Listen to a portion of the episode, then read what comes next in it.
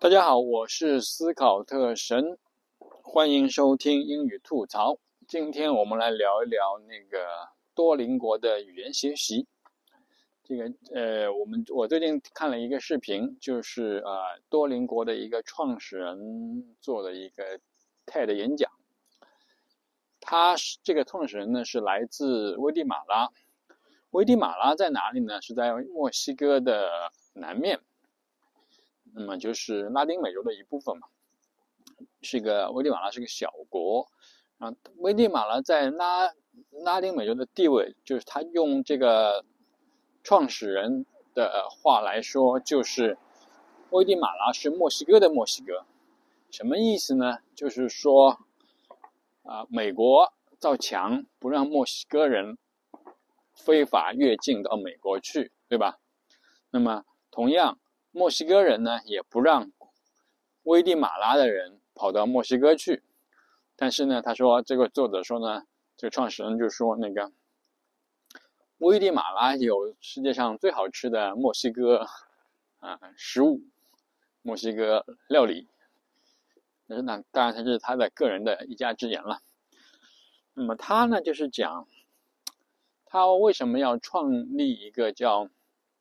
多邻国这个呃语言学习的软件呢，主要就是说是他觉得学习语言，特别是学习英语，对于很多人来说是一个很快的提升自己啊赚钱能力的一个手段。好，前面我在我们英语吐槽的播客里面说过，呃，一期就是说像英。说英语的 native speaker，就是说生下来就说英语的人有百有四亿，但是学习英语的人有二十亿。那么就是说这是一个很大的学习的市场，对吧？所以说多邻国就啊选了这个点来进行这个呃他的这个创业，就是教人让人学习。英语，但是学习英语，这学习啊，用我一个朋友说过的话说，这个学习本身是反人性的一件事情，就是啊，你那学习是一个主动的行为，你要动脑筋，你要念，你要写，你要思考，你要背诵，对吧？这个学习的过程是痛苦的啊。那么娱乐，娱乐是怎么样的？娱乐是被动的。比如说，你看什么欣赏音乐啊，看电影啊，这个所谓文青都喜欢的这个东西，这个就是被动的。你坐在那儿，音乐就过去了。然后电影，你坐在那儿，电影就播过去了。你不用动，你知道吗？你不管你听还是不听，它就每一分每秒一秒就会在那流逝。你是被动的。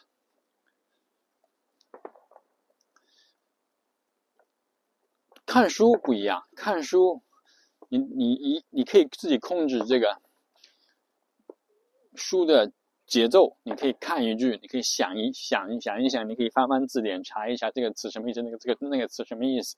你可以想一想这句话什么意思，这一段什么意思？为什么作者要在这一段里面说这个观点？为什么这个观点是在呃第一页的观点和第二十页的观点有什么区联系？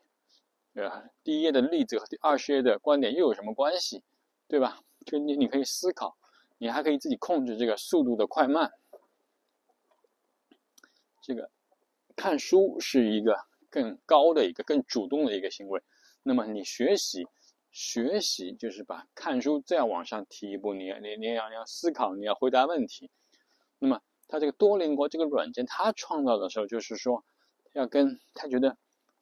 你学习本身你会有一个内驱力，那么它再加上这个多邻国它语言学习的一个啊有趣性，它增加这个学习的有趣性，然后它就会跟你手机里面的其他软件进行嗯竞争，比如说社交媒体啊，比如说视频，这个视频的确是一个啊啊毒药，对吧？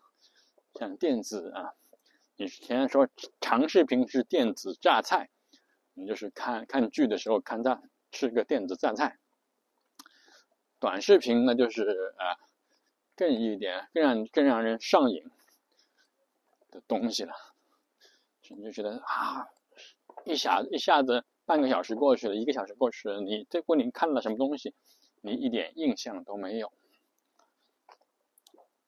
那么多邻国就是说，他就会尽量把其他的啊学习的这个搞得更有意思一些。他就希望你每天至少学习五分钟，然后他就会说啊，他会会提醒你，提醒你，嗯，昨天你学了，今天提醒你再学，他就让你提醒你学习。那么他他就会会发现，在你学习了上次学习二十四小时之后。提醒你学习是最有效的方法，因为这是很简单嘛。就说如果你下午三点，今天下午三点有空，那么很有可能明天下午三点你有空。当然不是百分之一百，但是百分之八十就很很 OK 了，对吧？是提醒你这个学习的过程。但是这是他花了他们花了很多的钱，才发现过二十四小时同一时间，你上次学习的时间过二十四小时提醒你。啊，是最佳的这个提醒时间，提醒你学习的时间。同时呢，它会有另外一个这个提醒，就是说一天提醒，第二天提醒，第三天提醒，最后他会说：“啊，我是我们是最后一次提醒你了，我们以后是不提醒你学习的。”嗯，其实突然发现这一招特别有用，就是这招最后警告，就是他发消息给你，呃，发弹窗告诉你，我是最后一次来提醒你的时候，很多人会继续啊学习。那他他多邻国还有另外一个，就是说告诉你，已经连续学习多少天了，打卡，对吧？打卡的话呢，他会发现，啊，全世界打卡最多的人，就是连续打卡最多的啊地方，不出预料啊，是日本。日本人这个连续打卡三百超过三百六十五天的人。比例最高，那么最低的连续打卡的，嗯，地区就是拉美拉丁美洲地区，也就是这个作者呃老家。这个拉丁美洲的人，他们比较自由奔放，不愿意学习，啊，是理解。然后的话呢，他就是说，他的盈利模式很简单，就是第一是投放广告，第二个呢就是啊。让你买会员，那会员的福利就是，嗯，没有什么特别的福利。会员的福利就是，啊，你可以不看广告。他就是说最啊愿意买这个会员的人，就是美国这样的这个有钱人、有钱的地区的人，对吧？美国的穷人说不定相对于国家其其他。更穷的拉丁美洲地区来说是不算特特别穷，所以说他们才觉得这是一个很好的主意，就是让那个有钱人支付这个费用，保证这个多邻国网站的运行，然后就是来支持这个穷人，嗯，学习，挺有意思的一个啊演讲，这就是。但是呢，我本人也学习过一段时间多邻国，我觉得这个还是太简单，太简单，而且的话，真的是你觉得，如果一个人内驱力足够强的话，其实你不需要把这个学习假扮成一个有趣的一个事情、闯关的事情，嗯嗯，没有必要。内驱力强的话，你觉得学习我有一个。真正的目的的话，那就是不需要这样，因为我们有听过一个，对吧？就更早的时候，像九十年代有一个人，他想去美国留学，那么就他在那背单词，那么那么就有同学就问他：“哎，你怎么能这么有毅力的背单词呢？”就说：“我要我要到美国去留学，我要去到美国去念博士。那么如果我美国。”啊，给我奖学金的话，嗯，那时候一年可能包括奖学金，包上包括那个，啊，他的住宿费用啊、吃饭费用啊，每年可能会有，啊，嗯，一万美金。那么就是我念博士如果有五年的话，那就是嗯五万美金，对吧？那么我一共要背这个两万个单词，就是我背一个单词就是两块五美金，那我就动力就非常强大，对吧？这就是一个很有意思的一个想法。当然，这个数字不不一定很准确啊，但是说你这个每背一个单词就可以赚几块美金的这个这个驱动力是非常非常强大的，对吧？就说你怎么样一个想法。嗯，那你学习，有的人说我学习就是为了好玩儿，我学一个语言就是觉得有意思，这个也是一个呃更强的一个驱动，因为你觉得有趣嘛。对，还有的人就是说，比如说有的人是摩门教的人，他觉得我学语言我是为了传教，啊，有的人就是说我有一些我们教的，比如说有的人学的日语。